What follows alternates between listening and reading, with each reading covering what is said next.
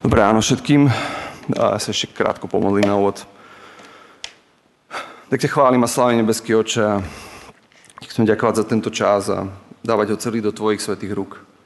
A ťa veľmi prosím o tvoju milosť, aby ty si bol ten, ktorý prehováraš našim mysliam a k našim srdciam, aby aj tento čas mohol byť časom, kedy sa stretávame s tebou. Amen. Dnešnú kázeň by som chcel začať trochu inak a rád by som vám prečítal text jednej piesne, ktorá so mnou ide posledné, posledné týždne. Volá sa, že túžim ťa milovať.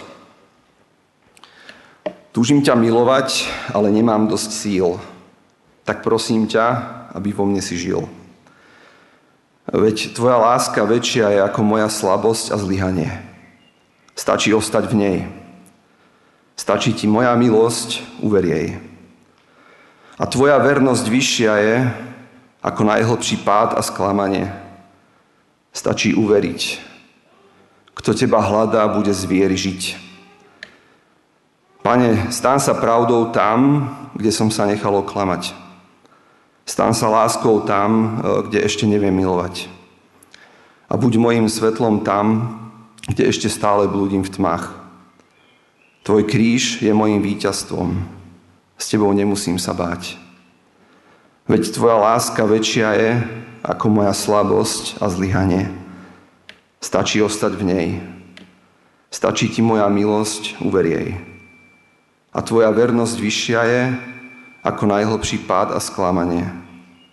Stačí uveriť, kto teba hľadá, bude zviery žiť.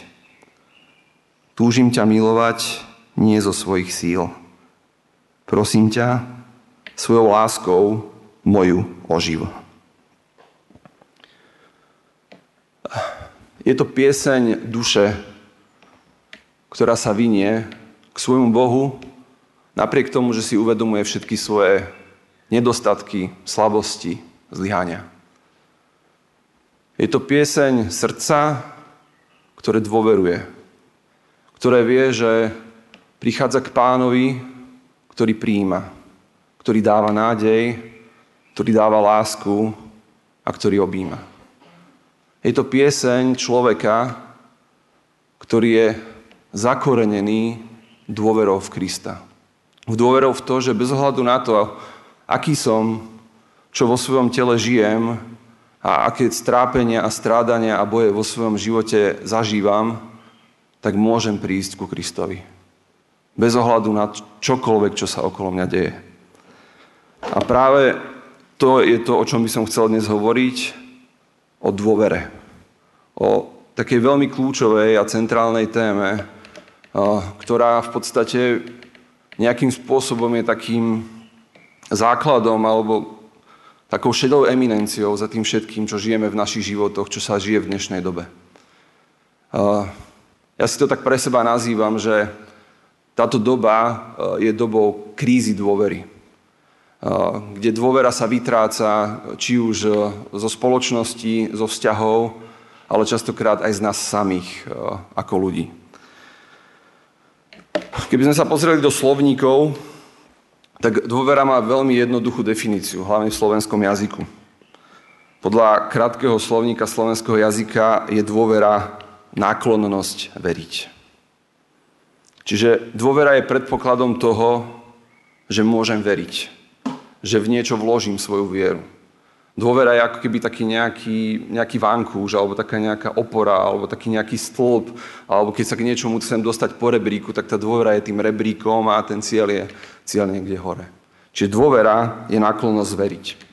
A iná definícia je, že dôvera je viera v to, že sú dobrí a čestní ľudia, ktorí vám nechcú ublížiť. Alebo, že niečo je bezpečné a spolahlivé. Ja ako psychológ, sa na to pozriem ešte z hľadiska psychologickej teórie, tak naprieč všetkými rôznymi školami, ktoré sa venujú psychológii rôznymi teóriami, tak o dôvere sa hovorí ako úplne o najzákladnejšom a prvom takom nejakom charakterovom pilieri alebo vlastnosti, ktorá, ktorý v človeku vzniká a hovorí sa o tom, že je to vo veku od, od narodenia do asi 1,5 roka. A ten proces, tak ako ho pospisujú vedci alebo odborníci, hovorí o tom, že vlastne dôvera alebo dôvera v tento vznik, e, svet vzniká na základe toho, ako dieťa interaguje so svojou matkou alebo s osobou, ktorá sa on stará. Že ak od tejto osoby dostáva prijatie, je nakrmené, zabezpečené, istote a podobne, takže vlastne na tejto úplne základnej, úplne odborne povedané bazálnej úrovni vlastne sa vytvára pocit v tom dieťati, že aha, že toto miesto je vlastne bezpečné. Že tu môžem byť. A potom samozrejme sú rôzne iné skúmania a výskumy, ktoré napríklad skúmali ľudí, ktorí boli trestanci, kriminálnici alebo niečo podobné a zistili, že u drvivej väčšiny z nich bol problém v tom, že tam bol nejakým spôsobom buď narušený vzťah s matkou, alebo tam tá matka vôbec nebola, alebo bola nejakým spôsobom proste problematická, či už alkoholička, alebo možno nejaké slabšie sociálne prostredie a tak ďalej. A tým pádom u týchto ľudí sa ako keby tá dôvera nevytvorila a žijú viacej v nedôvere a potom v takej neistote celý život. Že aj keď prichádzajú vlastne do nových vzťahov, bez ohľadu na to, kto nový prichádza, tak vlastne zažívajú akýby nejaký pocit neistoty alebo ohrozenia. Takže toľko z psychológie. A dôvera samotná je aj veľmi dôležitou témou v Biblii alebo v písme. Napríklad v príslovách je napísané, že dôveruj celým srdcom hospodinovi a nespoliehaj sa na svoj rozum. Na všetkých svojich cestách ho poznávaj a on sám ti urovná chodníky. To znamená, že môj vzťah s Bohom, moja viera v Boha, moja dôvera v to, že Boh je so mnou, že môžem k nemu prichádzať, je ešte aj základom preto, aby som vedel uplatniť svoje rozumové poznanie. To svoje vedecké, odborné. Alebo akékoľvek iné, to, čo ma naučili v škole, to, čo viem rozumovo nejakým spôsobom pochopiť, tak je veľmi dôležité, aby bolo položené na dôvere. V našom prípade v dôvere na hospodina. Na inom mieste v Jeremiášovi je také veľmi tvrdé slovo, že prekliatý je muž, ktorý dôveruje človekovi a spolieha sa na telo. Jeho srdce sa však odvracia od hospodina. Bude ako borievka na stepi, neuzrie prichádzať dobro, bude prebývať na rozpálených miestach púšte, v krajine solnej a neobývanej. Požehnaný je muž, ktorý dôveruje hospodinovi a ktorého nádejou je hospodin. Bude ako strom zasadený pri vode, svoje korene zapustí pri potoku, nebude sa páť, že príde horúčava, jeho lístie zostane zelené. V suchom roku bude bez obáv a neprestane rodiť ovocie. Nadovšetko klamlivé je srdce, je nenapraviteľné, kto sa v ňom vyzná. Opäť je tu téma dôvery postavená do toho, ako keby takého sudcu alebo tých váh, ktorým smerom sa vlastne môj život bude uberať. Akým smerom pôjdem? Či viac budem spoliehať na hospodina, na jeho zákon, na Krista, na Ducha Svetého a na, na veci, ktoré nejakým spôsobom budujú môjho vnútorného človeka, a na tomto budem potom postávať aj to bežné praktické uvažovanie, rozmýšľanie, alebo sa od týchto vecí úplne odkloním, dám Boha nejakým spôsobom bokom a sústredím sa iba sám na seba, na to, ako ja veci vnímam, ako ja veci vidím. A hovorí tu o srdci človeka, ktoré nazýva klamlivým. To znamená, že vlastne ani na to svoje vlastné srdce sa neviem spolahnuť. A ešte iný text, mnohým známy, hlavne z piesní. Aj keby figovník nevypúčal a vinič nezarodil, hoci by oliva vyschla a na poliach sa nič neurodilo, aj keby z košiara zmizlo stádo a v maštali by nebol dobytok, ja sa však budem radovať v hospodinovi a jasať v Bohu mojej spásy. Pán je hospodin je mojou silou, dal mi nohy lane a vyvádza ma na moje výšiny.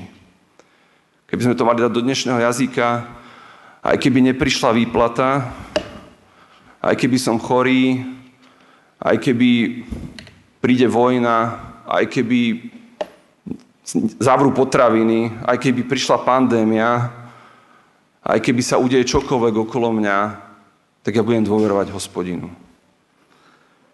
Rovnako, keď čítame iné texty v písme a pozrieme sa napríklad na takého Daniela, ktorý len kvôli tomu, že dôveroval Bohu, veril v Boha a chcel sa postaviť za svoju vieru, tak spolu so svojimi priateľmi bol odsudený na to, že má byť hodený do ohnivej pece. To nebol moment, v ktorom by sa asi veľmi tešil, keď videl tú rozpálenú pred, pred sebou. Ale napriek tomu dôveroval hospodinu. A keď pôjdeme do Nového zákona a pozrieme sa na Páneša Krista, tak sa stačí pozrieť na ten zápas v Getsemanskej záhrade. Kde je muž, Boh v ľudskom tele, ktorý prežíva úzkosť, strach do takej miery, že potí krv. A napriek tomu, že vie, čo ho čaká, čo vidí, tak s dôverou hovorí Otcovi v nebi, ak mám tento kalich vypiť, tak ho vypijem. Najskôr prosí o to, aby ho Boh odňal, pretože ako človek trpí, pretože má úzkosť. Ale v konečnom dôsledku z vo svojho otca hovorí, ja to teda zoberem, ja to teda príjmem. A v podstate na všetkých týchto príbehoch alebo príkladoch, ktoré som teraz povedal, eh, je ukázaný ten základný princíp toho, že ako sa mi bude vodiť v mojom živote podľa toho, do čoho dám svoju dôveru. Keď sa pozrieme na dnešný svet, na dnešné fungovanie, ako je to s dôverou?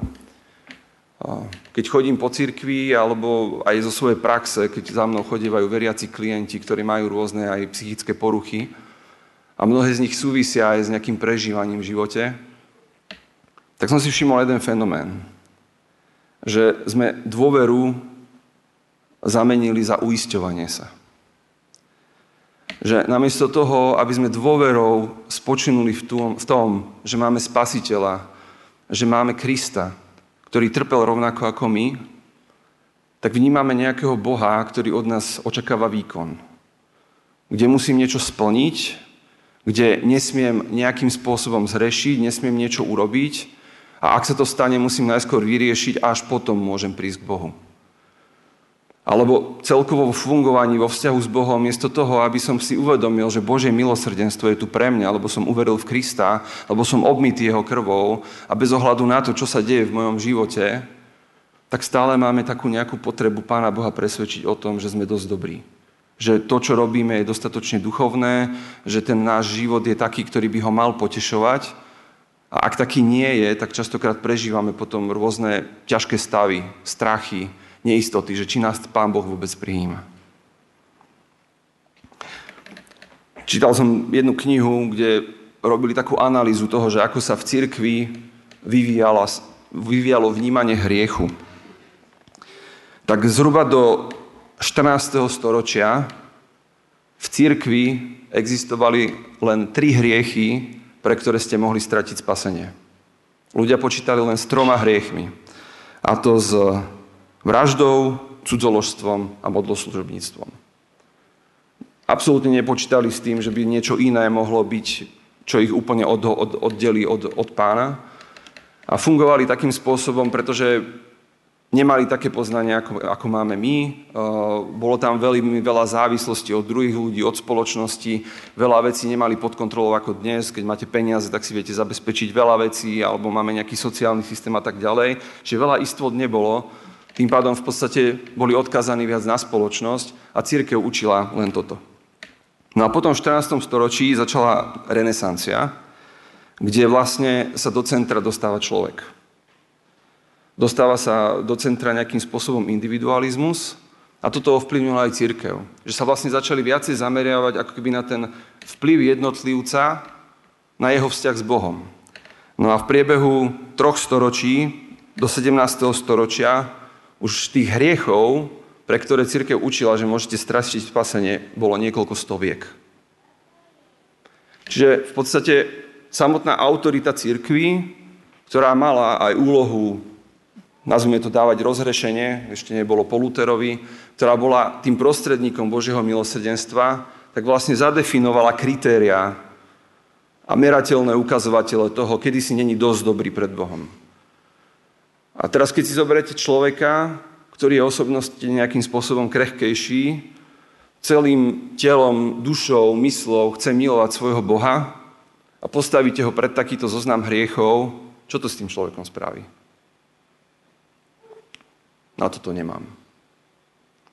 A ak ten človek ešte nemá dôveru v Boha, že Kristus je ten, ktorý tie hriechy odpúšťa, že napriek tomu, že tieto hriechy som spáchal, že sú v mojom živote, ja môžem pred tohto Boha prísť a On ma príjme, tak ten človek sa dostáva do, nerad používam ten prívastok, ale pekelnej pasce. utrpenia, strádania, pretože jediný zdroj jeho odpustenia, a to Kristus sám, je mu vlastne nedostupný. A toto je fenomén, ktorý sa nám potom od renesancie až do, dnešnej, do dnešného dňa v rôznych teologických prúdoch vlastne stále ako keby opakuje, prehlbuje a sprítomňuje rôznym spôsobom. Čiže v podstate prežívanie úzkosti v dôsledku toho, že hreším a preto nemôžem prísť k Bohu. A pritom Boh je ten jediný, ktorý ma prijíma, ktorý rozumie, ako to mám a hľada každého so skrúšeným srdcom, kto hľadá vyslobodenie. A tu by sa dalo veľmi veľa rozprávať o prípadoch, kedy ľudia prežívajú až, až naozaj také veľmi bolestivé úzkosti, ktoré ich vedú až ku rôznym sebevražedným myšlienkam a podobným veciam, pretože nemajú nádej. A veľmi často sa to stáva u tých ľudí, ktorí práve majú aj s dôverou ako takou. S dôverou k druhým ľuďom, vo vzťahoch. Vlastne nejakým spôsobom vôbec ako keby veriť tomu, že niekto to môže so mnou myslieť dobre. A potom, keď v podstate prežívame takéto úzkosti, keď prežívame takéto strachy a sme zamerení na to získanie tej istoty, tak si tvoríme sami také rôzne rebríčky. Sami vo svojej hlave automaticky, nie nejako vedome, ale automaticky. Na základe ktorých potom vyhodnocujeme, kto je bezpečný alebo kto nie je bezpečný a hodnotíme rôzne situácie životné, čo príjmem, koho budem počúvať, koho nebudem počúvať, kto je ten, komu môžem veriť, komu nemôžem veriť.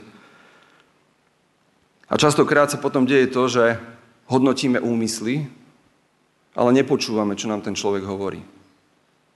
A toto je veľký problém dnešnej doby, že častokrát vám niekto nieko, o niekom niečo povie, koho ani nepoznáte, a vy za tým človekom prichádzate, ale už máte na neho svoj názor.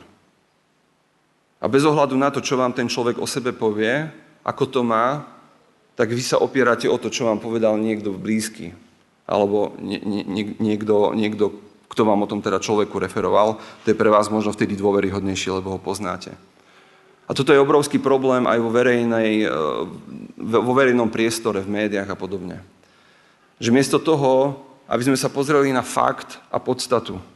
Namiesto toho, aby sme sa nejakým spôsobom zamerali na to, o čom je nám niečo komunikované, tak sa nám zapína veľmi veľa stereotypov, predsudkov.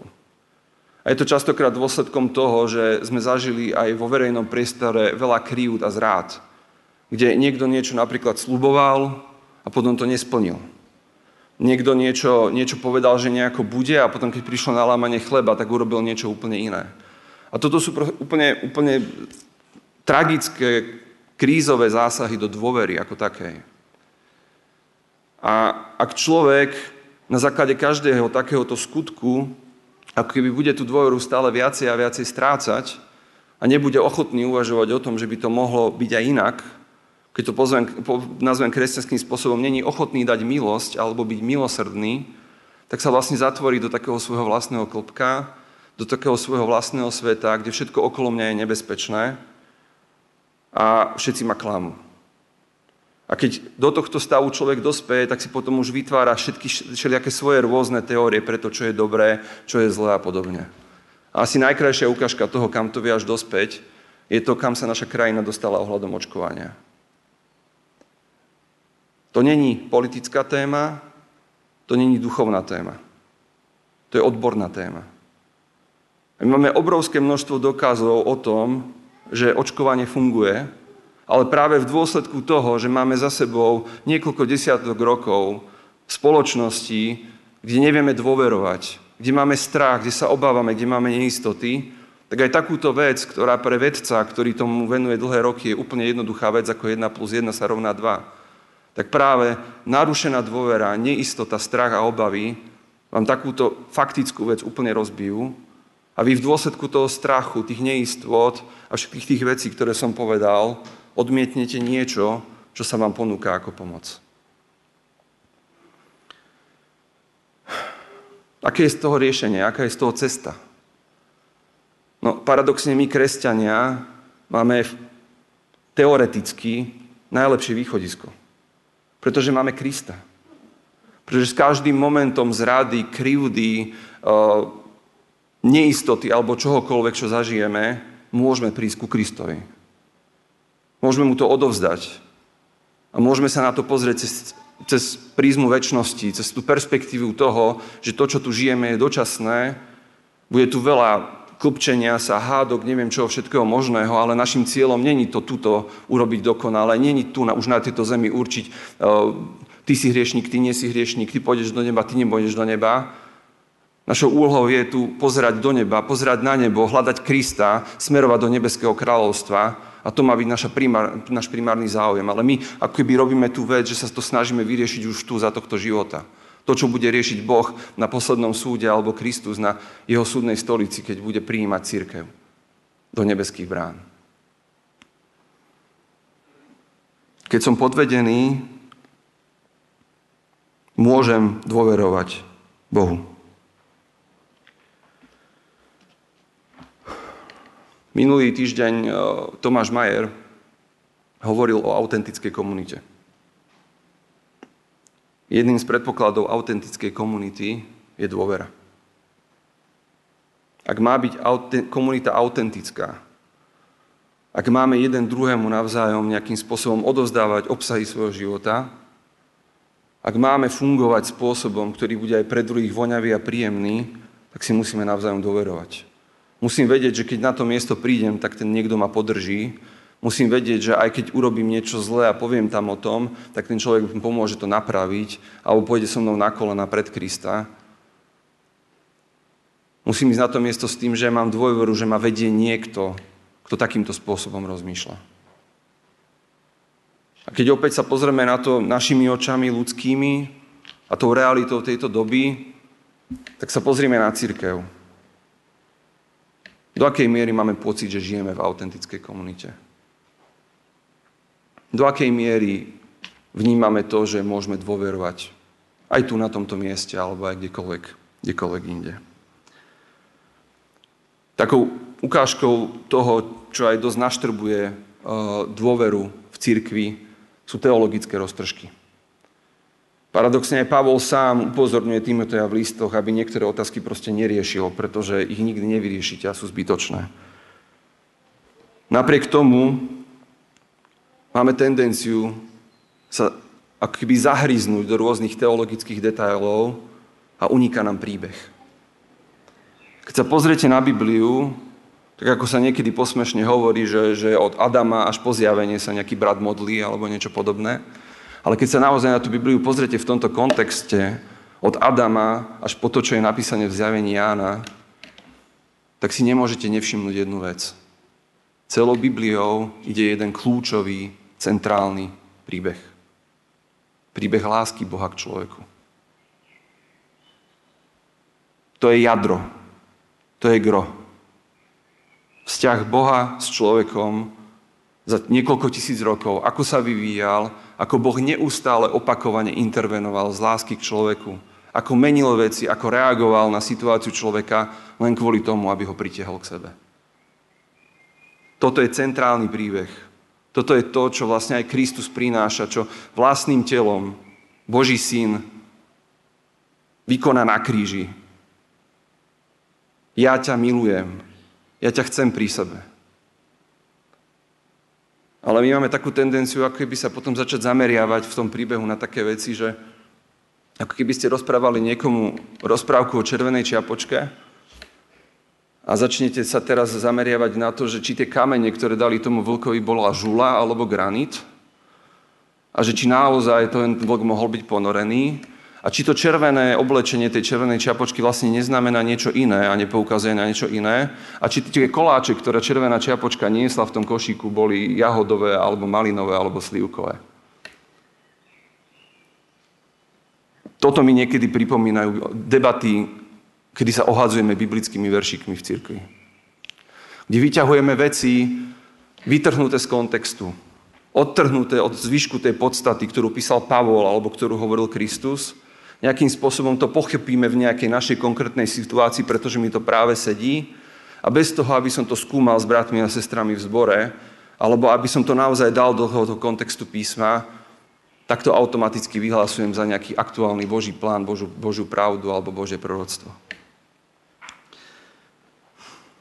Dokonca je to také, až by som povedal, že, také, že sú to až také zákopové vojny niekedy potom, ktoré v podstate v horizonte tých niekoľko stoviek rokov dospeli až k tomu, že máme samostatné denominácie, ktoré proste sa zubami nechtami budú niektorých tých interpretácií držať. Ale keď sa potom spätne pozrete z tá hora teologicky na tie príbehy, ktoré tie denominácie učia, tak zistíte, že učia jeden spoločný príbeh. Že Boh natoľko miloval človeka, že poslal svojho syna aby každý, kto verí v Neho, nezahynul, ale mal väčší život. Ten centrálny príbeh lásky.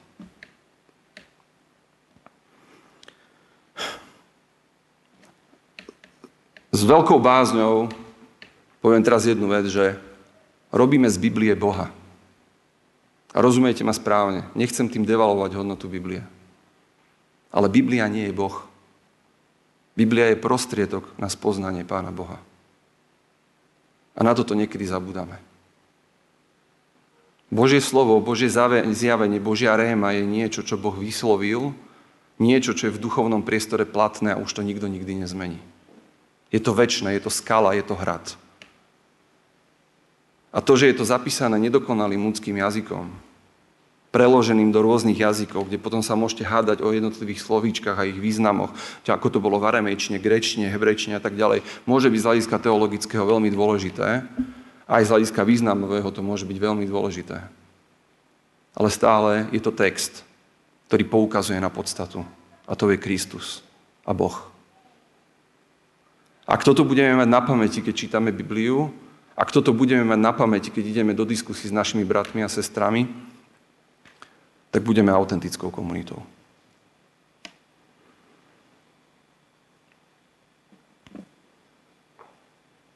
A taký rozšírený pojem, možno ešte v dnešnej dobe, ktorý je veľmi dôležitý, je seba dôvera.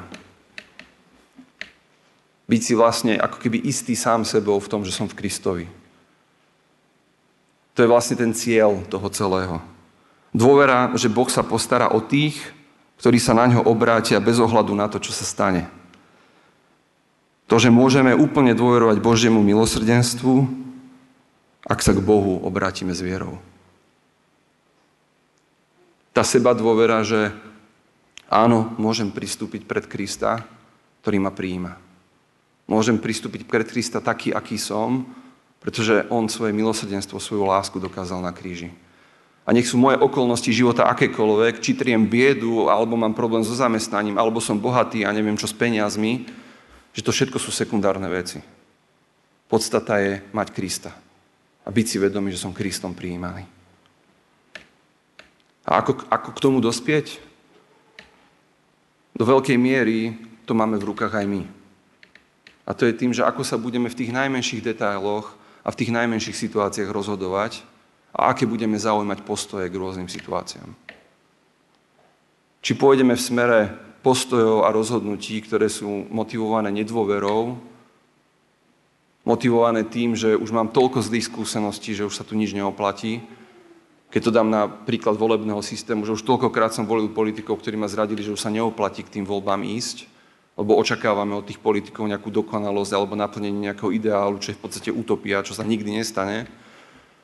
Takže či sme si schopní ako keby takéto postoje zrevidovať. Či to, že nejaký brat niečo povedal a ja som to nejako pochopil, je o tom, že on to naozaj myslel proti mne? Alebo je to o tom, že on hovoril o niečom inom, len oslovil niečo historické u mňa? čo sa stalo možno niekedy inde a ja na to reagujem, ako keby to bola tá istá situácia. A nereagujem na toho brata. Je to o tom, že budeme dôslední a verní v tom, ako hovoríme, ako používame slova. To, že nebudeme rôznym spôsobom pretáčať pojmy alebo, alebo ich nejakým spôsobom preháňať. Taký jeden príklad, ktorý je, je, že Niekedy sa o závislostiach hovorí ako o modlárstve. Ja principiálne rozumiem tomu, čo chce povedať takýto kazateľ alebo človek, ktorý tomuto tvrdí, ale pre človeka, ktorý prepadol závislosti, to nejakým spôsobom nepomôže. Práve, že ho to ešte viacej ubije, pretože okrem toho, že je závislý, tak ho ešte označil niekto za modlára. Ale keď si povieme, čo je modlárstvo, tak modlárstvo je vedomé uctievanie iného Boha vedomé kláňanie sa, vedomé vybratie si toho, že nechcem hospodina, ale idem sa kláňať niečomu inému. čo napríklad závislosť nie je. Do takýchto pojmov máme posunutých veľmi veľa v našom jazyku. Aj keď sa pozrieme do písma, do toho, ako veci sú nejakým spôsobom tam opísané, vykreslené, tak práve v dôsledku toho, že nám to nejakým spôsobom sedí a posunieme si to a potom to takýmto spôsobom posúvame aj bratom a sestrám, tak z toho robí ten šalát a ten teologický myšunk, ktorý častokrát máme. Preto je veľmi dôležité, aby, aby naše skúmanie písma, náš život s Kristom mal nejakú stálosť, konzistenciu. Aby sa točil okolo toho pevného bodu, okolo toho centrálneho príbehu, ktorý je na tom celom podstatný.